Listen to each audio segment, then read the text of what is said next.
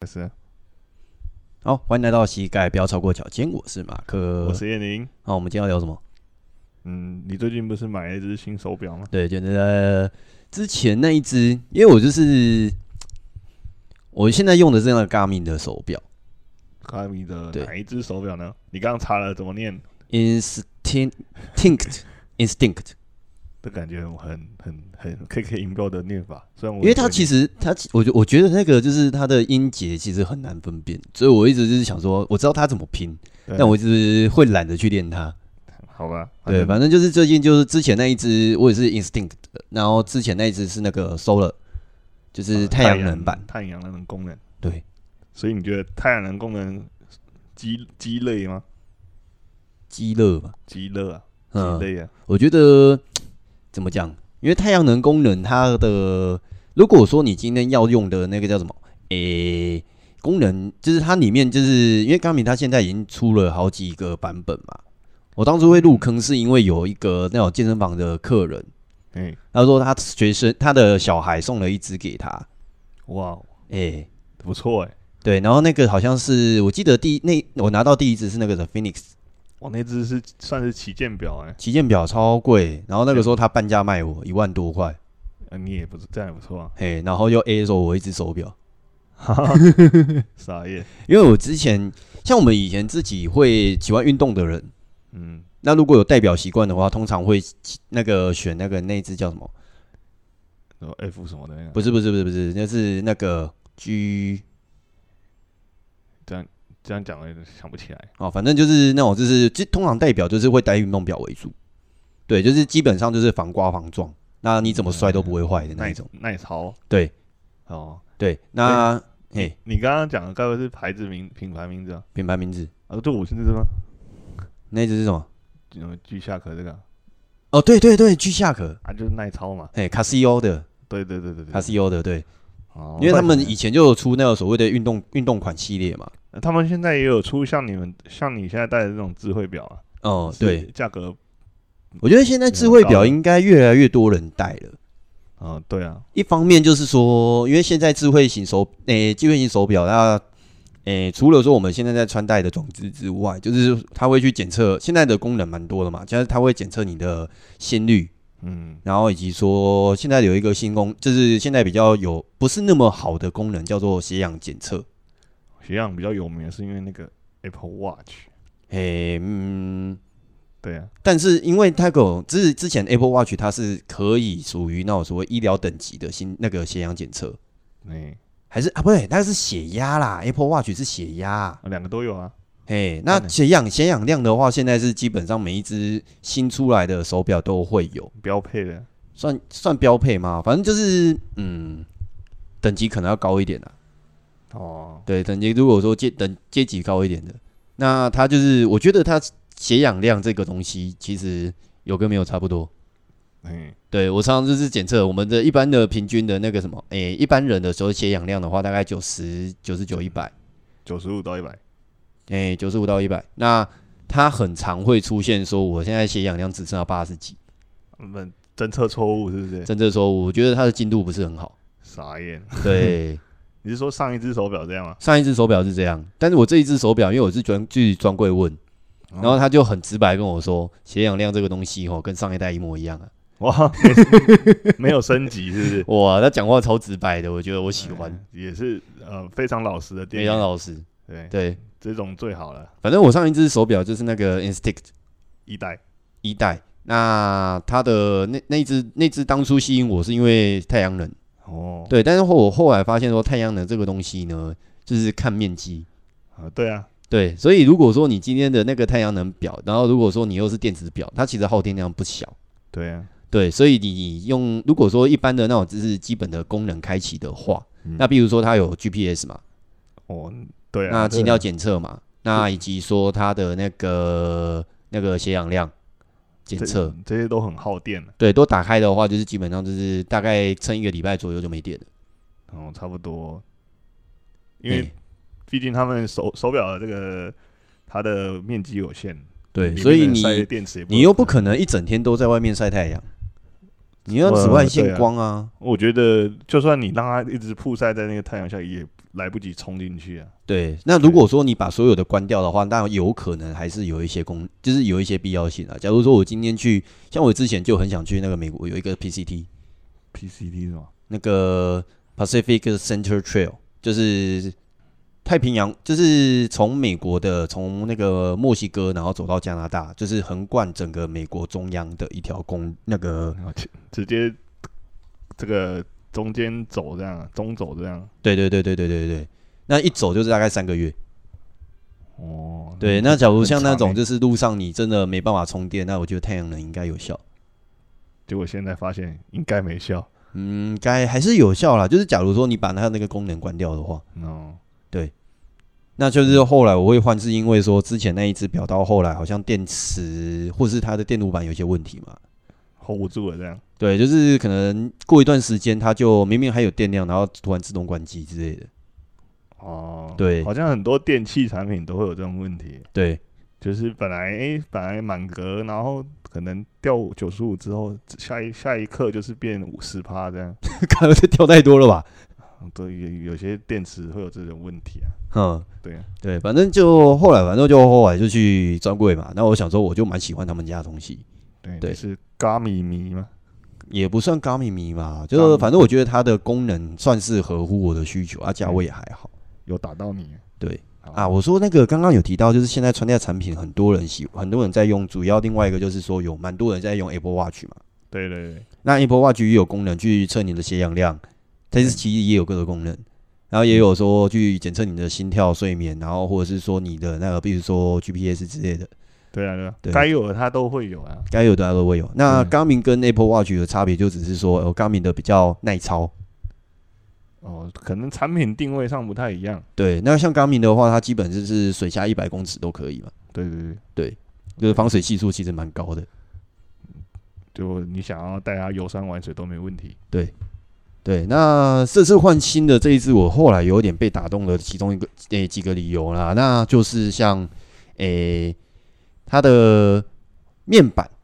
就是它嗯里面的那个就是设计的那个 system 嘛，是系统本身它的流畅度就比上一支好很多。系统更稳定。对，那同样价位的东西，然后比上一次，反正也没有借叶配，顺便讲一讲，就是使用心得。然后就是我这支，我后来就想说，诶、太阳它也有出太阳能板跟非太阳能板。对，对，那非太阳能板的话，跟太阳能板差别就是电子支付电子支付有太阳能板了才有电子支付哦，没有太阳能板的话，它可以绑定信用卡，啊但是没有太阳能板的话，它就只能用悠游卡，啊！为什么还要这样？它就自己还是有区分啊。我以为只差在有没有太阳能板的这个，就我觉得它的功能系统上面就有还是有差啦，好吧？对吧、就当做一个是高阶版，一个是初阶版这对啊，样。那两个两个版本就差了三千块啊。哦，还是有价位上的区隔。哼，然后还有另外一个功能，我现在还在看看它的那个效能怎么样。就是说，它可以在过程中间帮你区分你的这一项运动嗯，的有氧跟无氧的比例。哦，这蛮特殊的，第一次听到。哼，所以你平常都是怎么去使使在运动中怎么去使用你的这个运动监测呢？运动监测的话，通常是在做有氧训练的时候。哦哦，对，那像有氧训练的时候，你就会去，比如说像户外跑步的话，我们会去测它的配速嘛。嗯嗯，对，那你的跑速，比如说可能你是五分数、六分数之类的，然后你就去分配说我在运动期间的心跳率区间大概坐落在哪里，那我要去怎么调整我的呼吸，或者是我调整我的跑速。所以我们要透过心跳率来判断身体的状况。对当下的一些状况，哦，，嗯，然后或者是说像飞轮训练嘛，对啊，对，那像飞轮，它的室内室内室内脚踏车的话，它有一个优点，就是它可以去模拟说，诶、我今天是要所新那个有氧区间、肌力区间，还是属于爆发力区间？爆发医院，对啊 OK。所以你你连上飞轮课的时候也会去监测自己的会啊，状况。会啊，会啊，会啊，会啊！哇，我现在就标榜说，我就是因为反正是大家现在有穿戴装置的嘛，对，或者是说有些俱乐部它其实也会借由说这样子的一个方式。嘿诶、我记得那我觉个得什么沃俊他们就是有入会，就是会送一些运动手环啊的、我以为哦，我记得以前他们是有一个系统啊，他们进了一整套系统。对，啊，是那个心跳带啊，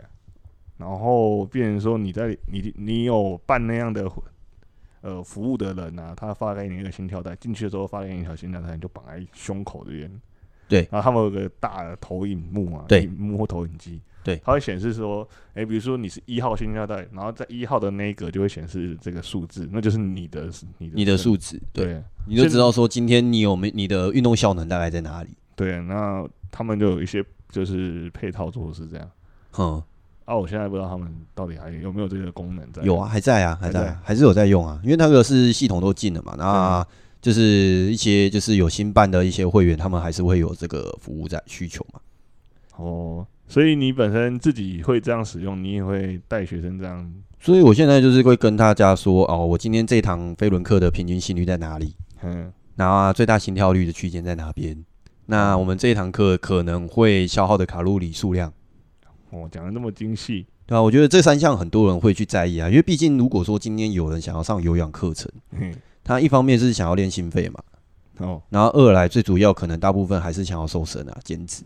哦，就是增加他的运动量，对，然后达到他想要的目的。对啊，我觉得现在的运动手表的话，现在他们都内建有一些程式嘛，就是会去帮你设计说，诶、帮你检测说今天的诶、基本心那个基本代谢率大概是多少。哦，对啊，然后因为它会有很多数据在换算。对，然后那呢以及说你的那个运动的代谢，嗯，对，其实蛮多数字要看的，这样。对对对对对，因为现在就已经属于所谓的科学化训练嘛，这对一环啊，就是一部分是这样，就是以如果说你能够以把你的运动状况数值化，对，那相对的我的运动的表现上面，我就知道说哦，我哪边该就要调整。对，这样比较有方向。嗯嗯嗯，像有一个方向就是说，诶，脂肪的减少嘛，那你如果说你可以消耗一公斤的脂肪的话，嗯，那你要大概就是运动大概七千七百大卡消耗七千七百大卡的的热量的，热量，对。才会减少一公斤的纯脂肪重。对，那反正就是这样嘛。那大家就是觉得说，哎、我今天的运动，我今天如果说可以知道说我消耗了几大卡，对那我可能就是对于脂肪的消耗可以就是效能到哪边，对，然后或者是说我在那个什么，哎、饮食的控制上面，我可以怎么去做调配？心里比较踏实一点。对啊，像一般的 InBody 的话，它会帮你测所谓的基础代谢率嘛，对，对啊，就是用你的体重跟那个肌肉量，然后下去做换算。对，然后透过电阻电流通过你身体的方对，式，但是它就只有测你的基础代谢率嘛。那比如说，大部分平均一般成年人大概一千五、一千七左右。哦，对，不过我觉得英巴利这个机器所测出来的基础代谢率有点误差大，蛮大的啦。毕竟它还是电阻式的嘛，对啊，再来就是它的换算也也公式也有点不确定到底是怎不么准算。确。对，因为我我之前有发现说，你只要调配好你自己身体的重心，哦同，重样心也有差。同样的一个人，你的重心不一样，你的那个整个都会不一样。我比较常听到就是说，你在测了之后，诶、同一天就是嗯同一个时段，就是比如说我今天第一次测，嗯嗯，那我下来之后喝一口水，然后再测，那误差就很大。对啊，类似听到也很多啊，什么测的时候围蹲一点， 改变一下身体的位置啊，我觉得那个应该是电流的跑的那个的距离的问题。哎对对对，这个这个都是一些小技巧 可是它实际上的实际上的做工，我们就不太不是那么了解了。啊，毕竟我们不是工程师啊。嗯，好吧，对反正就今天就又借由说我借这款手表，然后来聊一聊所谓的心跳率。嘿，对，我觉得对其实心跳率这个东西在运动上面的应用上，应诶运动上面的应用，啊，应该说我们很运动多啊检测上，对来，就是它当的做应用就是非常的广泛。对啊，就比如说比较常看到的就是比如说刚刚提到的有氧嘛，那有氧的期间，嗯对强度的区间，对，然后你本身想要安排在什么区间会有不同的效果，这样，嗯。然后会有不同的适应，这样那像心跳率这个东西，我们有所谓的安静心跳率、安静心跳率，平均心率，哦，然后以及说再往上的话就是有氧心率、有氧，激励心率跟爆发心率。哦，这样有这么多阶段。嘿，所以一般正常情况下，我们会处于这个安静心跳率这样。诶，不是，安静心跳率它的定义是在于说，我今天，比如说我在睡眠期间，或是我刚醒来的那个时候，我的心率是还是多少，那个叫做安静心率。就是身体最平静的时候。对你只有你的身体的动作，只有你的心脏在跳动，哦，就是睡觉的时候，就睡觉的时候。睡觉被吓醒的时候。诶、吓醒的时候可能心跳会变得很快。哦，对，所以安静心率的话，我们一般看的是你的身体的含氧量是多还少嘛？嗯，对，或者是你的心脏的强度。所以这个心跳率跟含氧量有有相对的关系，有正相关，正相关。应该算正相关嘛？就是假如说你今天的心跳速率速度越慢，就安静心率越慢嗯，那你的身体的含氧量越高。哦，其实我一直搞不懂含氧量对身体的这个反应有什么差。含氧量越高会会有什么反应？含氧量越低会影响到什么？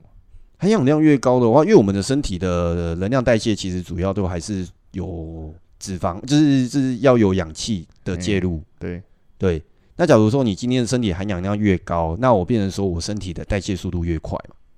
哦，所以正常情况下，我们含氧量应该都是要非常高才对。诶、尽量能够提高就提高啦。嗯，对，所以其实我记得之前看到那个， 我有去查那个什么奥运的禁药明禁药明细，哦，对，其中有一项就是你在运动之前，如果说有大量输血，大量出血。就是你的血液有被输进去，就是比如说我今天在运动之前，然后有去把血液输到我的身体里面来，我的身体的红血球数量比一般人高出太多异常， 好，对，那就算是你有打禁药，好，因为红血球它的功能就是输送我们身体的氧气嘛，对啊，对啊，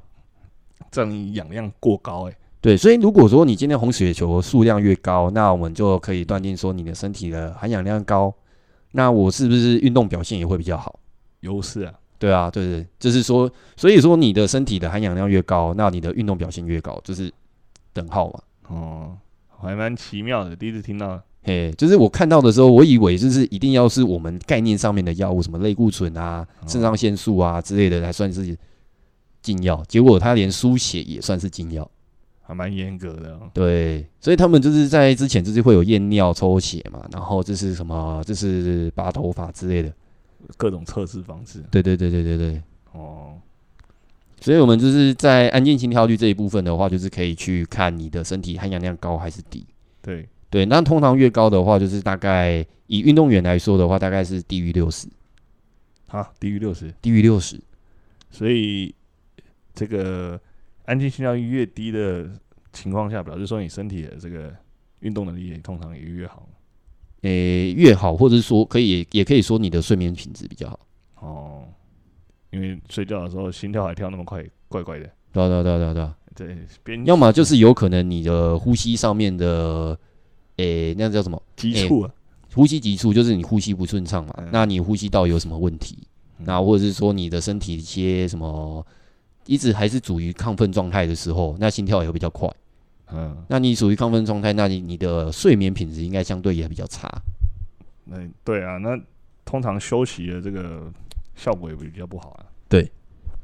哦，那在下一阶的话，就是在讲说你的对平均心率嘛。平均心率，平均心率就是我们身体在运一般的活动状态，嗯。那你的心跳率区间大概是在哪里？就平常呃日常生活的这种事情。对，我们就只是顶顶多，比如说像我们现在在聊天，对啊，那可能我在工作，那可能我在吃饭，哎，可能我就是慢慢走路移动，嗯，你这赶赶公车，赶公车那个不一样，那个已经算是 开始运动了那。更强的一点对，那个更强一点。哦，对，那如果说我日常生活中我们就这样坐着，那我的心跳率大概坐落在我记得呃它的区间大概是六十到八十，你现在讲的这个是百分比嘛，没有心跳速度，速度啊，就每分钟跳动的速度，六十到八十其实也算很慢欸呢、算蛮慢的啊。一般人有这么低吗？有哦差不多，像我现在自己检测的话，哦，我现在有点紧张，所以我现在到九十几。哦，那应该上调一点，有没有从对六十到一百之间？不过我觉得有一部分也是有一个有一个可能就是变音啊，就是心跳数的快慢，它的变音还蛮多。像你刚刚讲讲多，诶、呼吸，嗯嗯，呼吸道的问题，就是你的肺活量够不够？换气不顺这样，对，换气不顺，然后或者是说你今天有刚吃饱饭，我遇到外在的压力，外在压力，然后或者是说你水分喝不够，嗯，早上便秘，觉得紧张，早上便秘觉得紧张，但我觉得是应该是便秘的那一瞬间，你想上厕所上不出来，那可能心跳会比较快一点。肠肠胃不适这样。哎，那如果说你现在在憋 憋着上厕所的话，那有可能心跳就会往上提升。对，反正你你讲的是外在因素，那我说的是内在的部分。然后就比如说你的呼吸，那你的饮食，你可能刚吃饱饭或是正在空腹状态，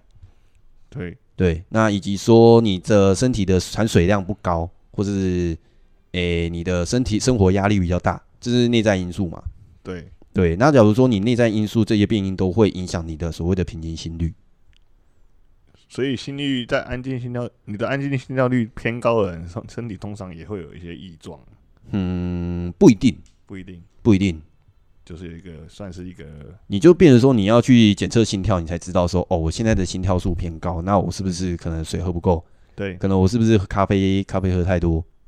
哦对啊，喝喝咖啡也会哎喝咖啡因它的效果就是扩张你的那个，应该说加速你的心跳数嘛。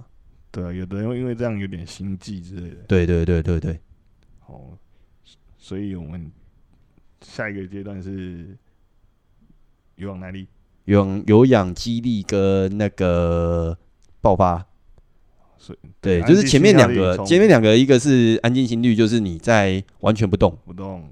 然后日哦常平均生心活率对，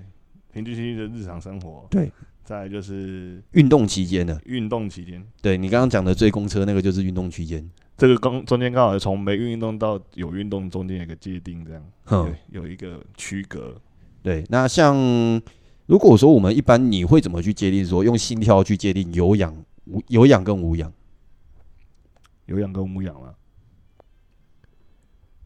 我看会不会喘啊？会不会喘？对啊，或然后或者是这个动这个训训练是不是时间要拉很长，对啊嗯，然后让你可能它强度不会很高，然后需要拉很长，通常就界定，然后会很喘的话，重复次数、重复同样的动作或是单纯的动作数次这样，我把它界定成这个哦，我有要氧把的我的概念带进来。哦，对，像我们一般在做训练的时候，像我们在除骑飞轮的时候，会去区分比较细一点，就说你现在要是回复，这是在活所谓的回复区间，嗯，然后以及说你的运动区间。回复期间、运动区间，对，就是所谓的回复区间，就是比如说我今天是在长时间骑脚踏车，对，那我可能就是会就是有一段路会比较累，就是比如说可能这一段是爬坡，哦，我会比较累一点，那可能就是在下一段是下坡，那就是下坡属于回复区间，就比较轻松，比较轻松。然后对，那像一般我们在界定的，我自己在界定啊，就是说我在有氧区间的话，我可能就是比较偏向是大概一百一百到一百三、一百四左右，哦，就是比较偏向是有氧区间。一百三到一百四，对，那那是一百四以上到一百六，那我会比较偏向是所谓的激励区间。哦，一百四到一百六是记忆区间，对，再那往上是爆发力区间，爆发力区间就是可能一百六以以上、上一百七以上这样子。哦，一般人也是这样吗？我大概会是这样界定，因为你像，诶、所谓的一百，就像你刚刚有提到一个，就是所谓会喘这部分。嗯，对，那像我们一般在说会喘，有分说你有没有办法讲话，哦，你可以讲出一句话呢，还是你只能讲只字片语，还是完全讲不出话来？哦，这三个阶段，就是讲的可以讲的一整句的话，那可能我就还是比较偏向是在有氧区间里面。强度相对低一点，对我的换气速度、我的身体肌肉压力，以及说我的肺活量。还跟得上。还跟得上，然后以及说我就是入可敷出，哦，就是我吸进来的空气跟吐出，就是使用的那个氧气量，它是可以就是做一个刚刚好的替换。甚至入氧量可以多更多一点。对对对对对对对，那就是比较偏向是有氧区间哦我以为这样算是休息区间呢。休息或是有氧区间，啊，因为你毕竟心跳数还是比较大嘛，那你身体的是就是耗氧量还是有提升。哦，对，那到下一个阶段就会这个激励区间。记忆区间强度就会再更高一点。对，那将激励区间的话，一般就是，比如说我可能已经开始就是有喘，但是讲不太出话来，就是可能可以讲出一些比较短的十个字，或是可能甚至以下的单字。哦，嘿，不不是因为心情不好不想跟你讲话。哎、这我觉得那个应该也可以归类在心情不好。你这个时候跟我讲话，我应该也不会应。哦，哎，所以这个时候通常呃强度已经开始越来越高了，那对学学生也会发现状况不对了，哎也没有说状况不对啦，就对开始要来越来越强这样。对啊，就像刚刚上一个有氧区间的时候提到嘛，就是假如说你今天吸气量跟使用的那个氧气量，嗯，进气进氧量跟出氧量本身就是达到平衡的话，你就可以就是比较好去讲话，你有额外的空气可以让你去发声音。对，但如果说你开始进入到无氧区间的时候，就代表说你已经就是消耗的氧气量已经大于你吸气的量。对，对，这时候就会开始越来越换不上气，换不了气这样。以及说你的运动的时间就会被缩短。哦，因为你你会开始负荷越来越大。对，所以其实我觉得我们之前有聊过所谓的身体的运动的方式，有分有氧跟无氧嘛。对，那有无氧的区间爆发力区间大概是说，诶三十诶二十秒以下算爆发，对，那一分钟以内算是肌力，对，那一分钟以上的话就比较偏向是有氧。差不多的。对，那其实这个概念带动到心跳里面，其实你就会发现说，诶，其实它有所谓的一个道理在。可以对照或对应到的这些对对对对对，就是你的进氧量跟出氧量刚好是达到，就是转换呢，转换，诶、不算转换吧，这个没比有例转上换，的转换呢，啊诶、只有可能呃吸入可以吸到百分之九十，然后出只要花百分之十这样，对，那就比较偏向是有氧的状态。对，就轻松啊了。对，那可能就是进可能是剩下四十，那出剩下六，已经提升到六十，对，那可能就是比较偏向是肌力区间。这时候就很喘了。对，对啊，然后再来就是话再往上提升，可能你的心跳率达到一百六、一百七以上，一百七以上，我觉得一百六还算蛮好达到的。差不多。因为之前我之前自己试过跑跑步机啊，哼，然后大概我就那时候转转到，因为那个是电动的嘛，嘿，最高时速只能二十。对，啊，我就是跑二十嗯，冲刺，然后呃冲三十五秒，然后心跳大概到一百六十八、一百六十九极限了，哼，就上不去了。然后我大概冲三十五秒，然后休息一分钟，再冲再冲第二次这样。哼哼哼，对，然后我后来发现，我想要再冲高也冲不了了，不知道是因为速度快不上去呢，还是是单纯我的我的身体就状况就只能到我觉得我都我就会把这部分方是当做是你身体有一部，就是已经算是有点缺氧的状态。啊正常这样的情况下一定缺氧啊。对啊，所以我觉得无氧无氧很多人，这是我们以前就是在教科书上面看到，就是所谓的无氧动作，就是不需要呼吸的动作。其实应该是在讲说，我们在过程中间来不及吸气，我们只用嗯只能用身体库存的氧气对去做这些动作。对啊，呃这样其实负荷就是很大很大，对，身体也会很很疲劳啊。很容易疲劳啊，因为你身体已经开始发现说，诶、我的身体里面的氧气量已经不足了。对，那氧气量不足，那下一步可能就直接昏，直接休克。而且很容易发生过度换气，哦，对啊、因为要吸更多嘛，嗯。气不够嘛，这样。就是要在短时间内让你的身体感觉恢复到一个平常比较舒适的状态。嘿，我很好奇，因为之前你不是有拿一罐那个 氧气瓶给我看，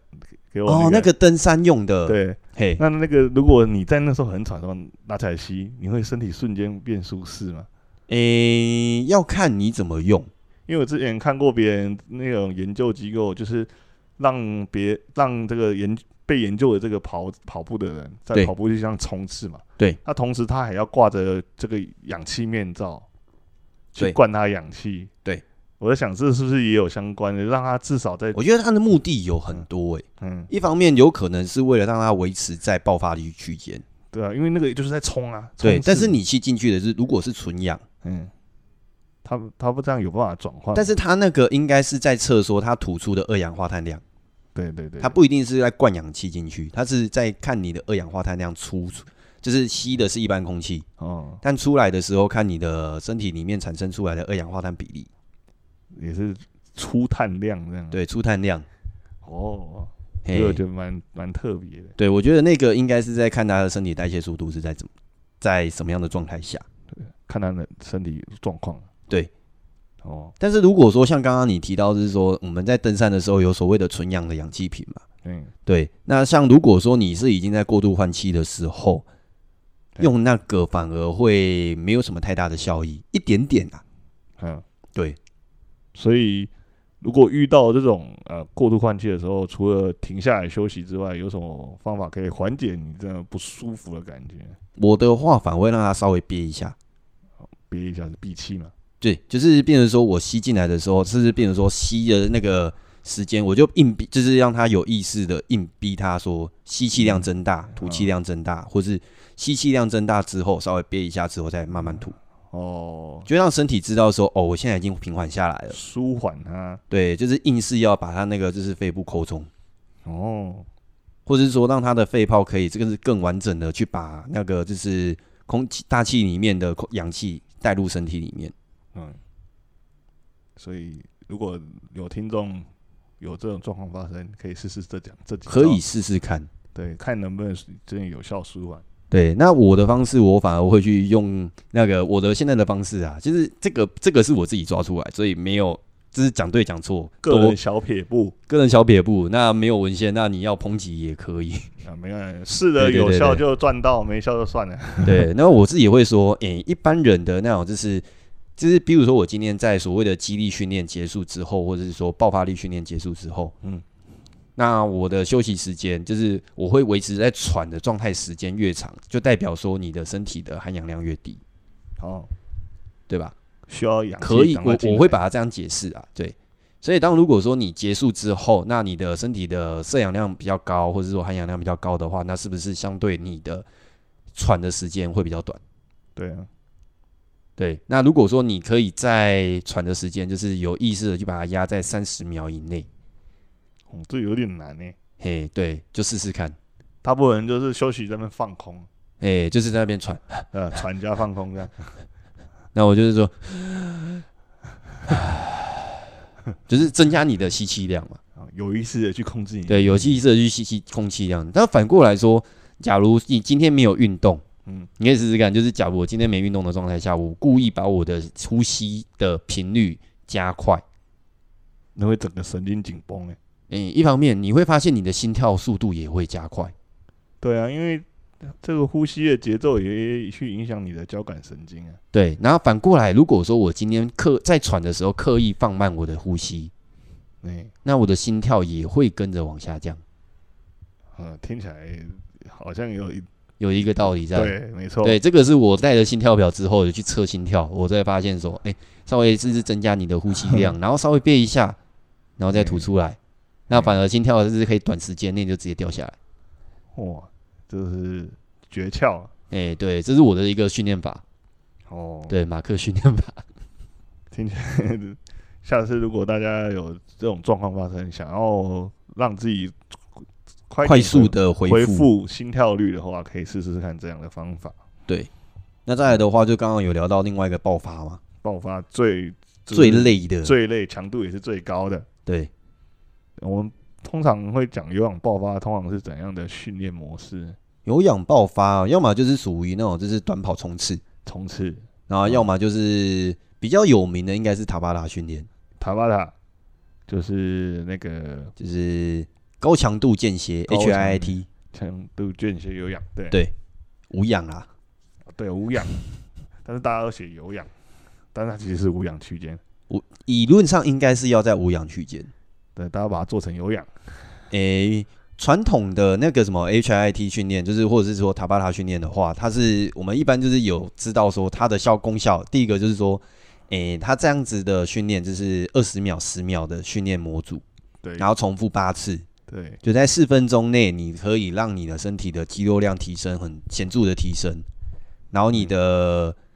脂肪量也会下降的非常多。哦，听起来效果显著。对，很显著的一个脂肌肉量提升，那个脂肪量下降。嗯，但是它有一个前提，就是说你在二十秒的训练区间里面，你要让你的心跳率达到一百七以上，是在二十秒内要冲上去，还是要维持一百？维持在一百七，那很难呢、冲上去加维持。光冲上去不知道花多久哎、没有啊，就是其实我觉得塔帕塔训练它是否运动员的，哦，所以它设计出来是要让运动员去操作，而不是让一般民众去操作的。所谓的非给运动员操作，它是指说我已经有基本的有氧有氧的训练了，有氧训练的那我有就是身体的血氧含含量是比较高的状态，状态比较良比较好的，对，而且我也可以靠我自我意识去让我的心跳率往上拉到一百七，哦，嘿，就是它其实有很多的前提去操作这一个所谓塔巴塔训练，好，所以其实如果说以一般人来说，虽然你也可以这样做类似这样的训练，但是其实你都做不到位，对，只是你都做不到位而已。对，所以效果也会差强人意，嘿是，很正常的。对，而且现在的很多是这是早期，现在应该已经不太流行塔巴塔了，诶、好像相对比较少听到了。哦比较少，已经没有那么大力在吹捧这些事情了。对，因为发现说，诶、以前的那个设计课表，我就觉得看了他原本的文献之后，我就发现说，诶、现在的课表其实是有点混乱。嗯，比如说现在的变化方式，就比如说，好，我塔巴塔八个动作，对，那就是第一、第二、第三、第四到第八，那我们每一个动作都是不一样的。八个动作不同的八个动作，对，那不就是其实我们的训练概念就会觉得说，你从第一个训第一个动作到第二个动作，你要所谓的动作转换，对，你就很难就是维持让你的心跳率在一样的状态。而且这八个动作你要非常的熟悉。对，所以是早期就是像那个什么以前流行那一休不是吗？啊，他就有在推那个塔巴塔，他就是说用这个方式瘦下来，就造成很多膝关节受损。哦，对我觉得那个膝关节受损是因为你不习惯那个动作，哦，不熟悉，不熟悉，然后你又要一直变换，但是你又看到人家说这个这这个很有效，很有然后又很效短时间内让你的那个体脂下降。然后就傻傻跟着做，诶、嗯也不能说傻傻，反正就是不了解内容。对，然后对啊，最后身体就出状况这样。对，那像原本的文献，它的塔巴塔训练，它是在骑飞轮车或者室内脚，就是或是骑脚踏车，嗯，就是那种高阶运动员在在做所谓的无氧训练区间的。对设计是这样设计出来的。对，所以如果说你今天身体有这个能力，或是你有这样的训练背景，好啦，其实对就最简单的一句话啦。嗯我们在运动的时候，你可以如果说大家有在带那个穿戴装置的话，对，你可以测测看，什么样状况你可以让你的心跳达到一百七？以上，对，嗯，然后再开始记二十秒，不是不是不是不是，你先抓是你有没有办法到让你的身体进入到一百七十的心跳率？一般人来说有点难。嘿，对，因为我们的身体只要身体的那个有一个安全机制，我是测试过很多学生的状况。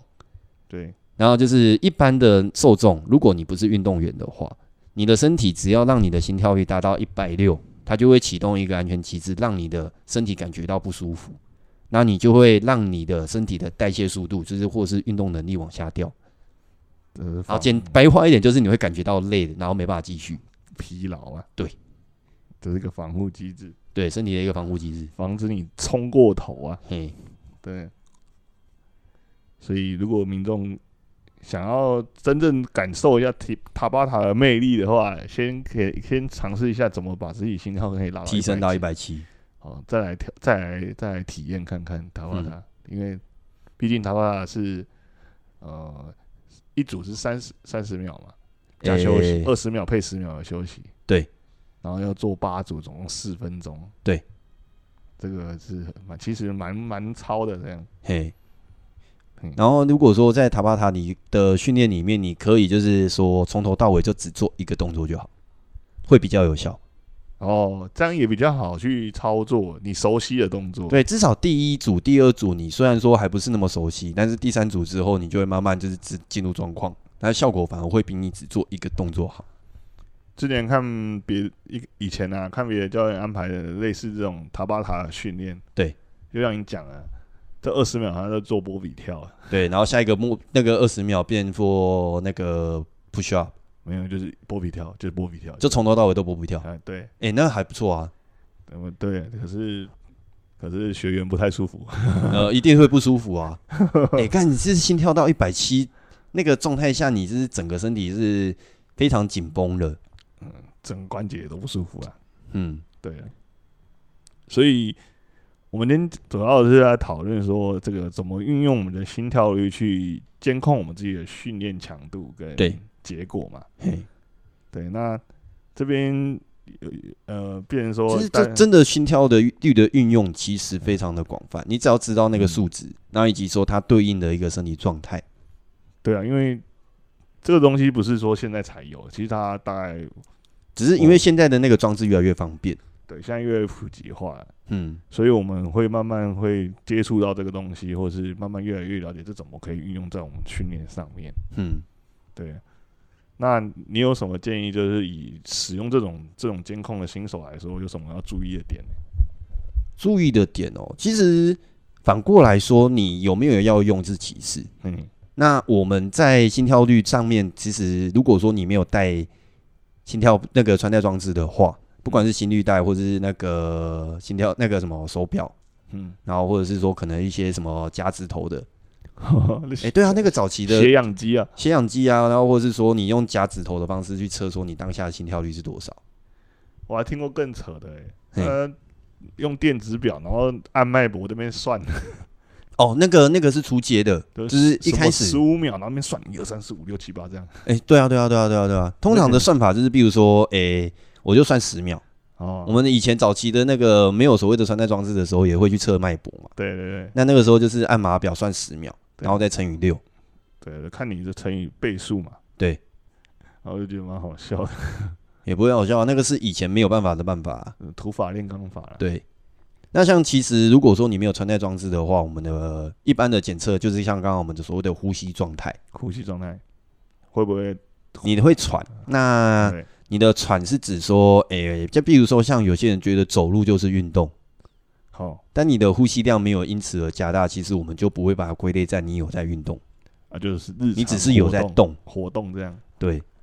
哦，那所你以你如果说开始有喘的时候，那就变成说你要去评估说你的喘的状态是怎么样，对初期阶段就是你有办法讲话，还可以有一点小喘，但是还可以正讲完常一句，应答啊。对，那到中间阶段的话，变成说，哎、可能讲出片语，或者是呃，就讲得很是好讲不太出话来 了。对，讲的话的量会比第一阶段少很多。对，然后到第三阶段，哎、你只只想赶快闭嘴这样，你只是想要旁边的那个对闭 嘴，你只想要他旁边人闭嘴，或者你只想赶快下来，不想做这样呵的呵 呵呵状态呵。。哦对，然后分成这三个阶段。对，对，那变成说现在，诶、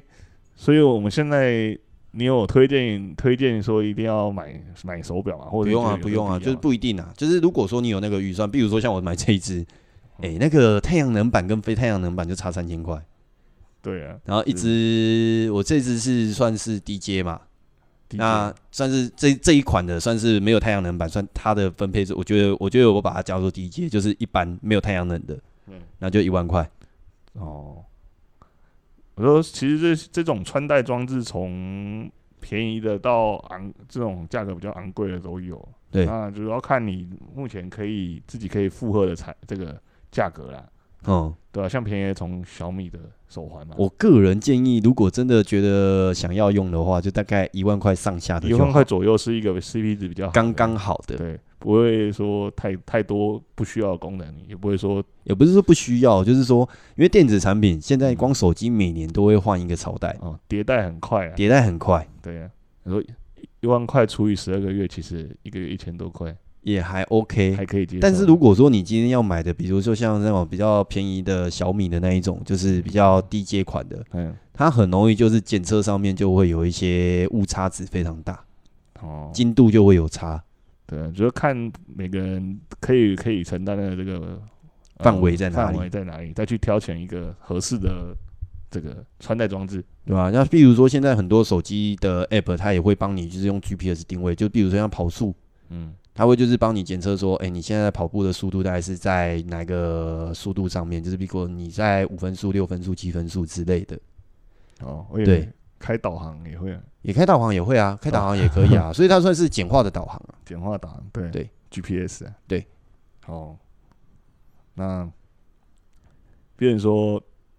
你你现在每个人可基本上要取得这种装置都是容易的，对啊，看你要不要而已啊。啊，怎么有去没有运需用要？对，有有有怎样的需求，怎么去运用才是重点啊。对，那我现在就还在看它，因为它这一次这一代的话，有一个很好玩的东西，就是刚刚有提到，就是说有氧跟你在这个项目里面嗯的有氧跟无氧的比例。对，对，那就看看它的，据说，哎、再去看看说它怎么去分配，说你的无氧区间是在什么样的状态下在无氧区间，嗯那有氧区间是在什么样的状态下有氧有氧区间。哦，对，所以啊，你因为像飞轮，它其实嗯它没有说限定说，诶、因为长时间嘛，那你有就是强度有高有低，对对，那所以它才会有这样子的区分，就让你知道说你今天的这个项目比例上面有氧比例比较高，还是有无那个有氧比例比较高，还是无氧比例比较高？这样你可以比较清楚啊。对，哦，功能还蛮方便的。嗯，嗯，对于一般人来说，可能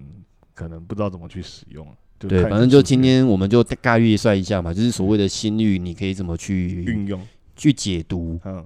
那比如说像我们刚刚有提到的安均心跳率，安全心跳率、然后平均心率。平均心率，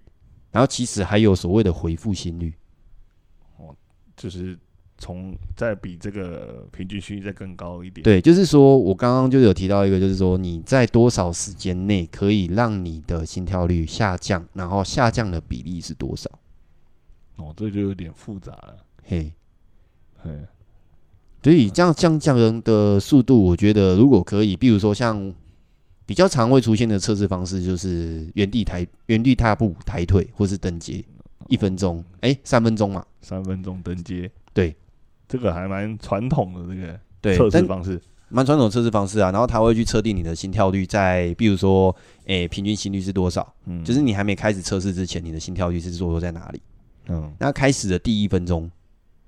然后升到多少？然后第二分钟升到哪里？然后最后第三分钟，因为它的节奏会慢慢加快。对，对，那这是从你的有氧、肌力，然后到最后的一小段，可能是比较偏向是肌力强度在提高，还没到爆发。嗯，那结束之后，你会让你休息一分钟。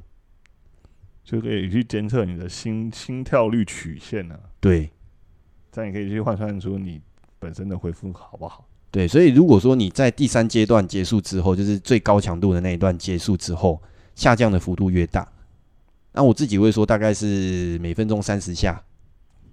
哦，每分钟回复三十下，就是下比降如说30第三第三阶段的话，第一阶段我可能是一百二，嗯，然后到第三阶段我这是比较投入，我可能到一百五，对对，那结束之后我可能剩下一百二或一百，对那就代表说我的身体恢复速度是比较快的。对，回回血速度快，对，那有些人可能过程中间会有憋气，就是进入到无氧，反而是结束之后他的心跳率才会提升。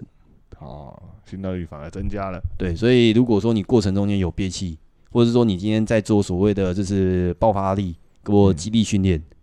对，哎、这个我觉得蛮特别，就是你在动作期间你心跳不会上去，哦，但是你结束之后心跳率才会往上。过程中憋气的情况会这样。哎、不是，因为过程中间你的吸气只是调节压力，它没有进到你的血液里面。氧气还只是调节压力就出去了，对就转换出去了。对，所以你结束之后，你发现你身体血糖的消耗很大，然后氧气消耗量太大，那你结束之后才会突然说 开始喘。哦，就是结束那一那一瞬，那一个黑那一刻开始，心跳率才会往上飙。你身体进入到一个放松状态的时候，哦，这样蛮特别的，对，有这个状况。所以尽量不要有憋气的情况发生。一方面啊，然后二来的话就是说，你身体结束之后才会喘是正常的，因为你对过程中间你的呼吸，它不完全是在摄取氧气，哦，所以这个是可以控制的嘛？可以控制的啊、所以如果如果可以注意如话，果你真的就要注意讲到一下呼吸的话，我觉得这个项目是非常的复杂。对啊、你有跑步的呼吸，你有游泳的呼吸，你有脚踏车的呼吸，你有是健力的呼吸，睡觉的呼吸，睡觉的呼吸也真的也要练。对啊，对你有减压的呼吸，你有是支撑身体的呼吸，所有所谓的放松的呼吸，对，你有一支呼吸那个什么水之呼吸、一之对醒全集中。一对呼吸， 太多要练了。对我觉得呼吸真的是一个非常复杂且深奥的一个呃学问。也是一个身体本能啊。哼，对啊， 有机会我们再来聊聊看这一部分。如果大家有有兴趣要听的话， OK，对，就是可以。如果说有兴趣要听这一部分的话，可以欢迎在我们那个 Apple Podcast 下面留言，对，啊告诉我们你想听还是不想听。啊，不想听也可以留言 呢、说这个东西，我这是说真你的想是那个评论区，真是太空旷了，空是需要大家如果有听众的话，就是帮我们多多留言评对分。跟我们说你想听什么，对，那我们如果说可以的话，我们会挑选一些就是我们可以讲的，哎、对我们比较了解的也可以讲的，嗯，对，OK，好了，那应该今天也差不多了。没错，好，那今天就先到这边啦。好，我是马克，我是燕宁，好，我们下堂课再继续啦，拜拜。拜拜。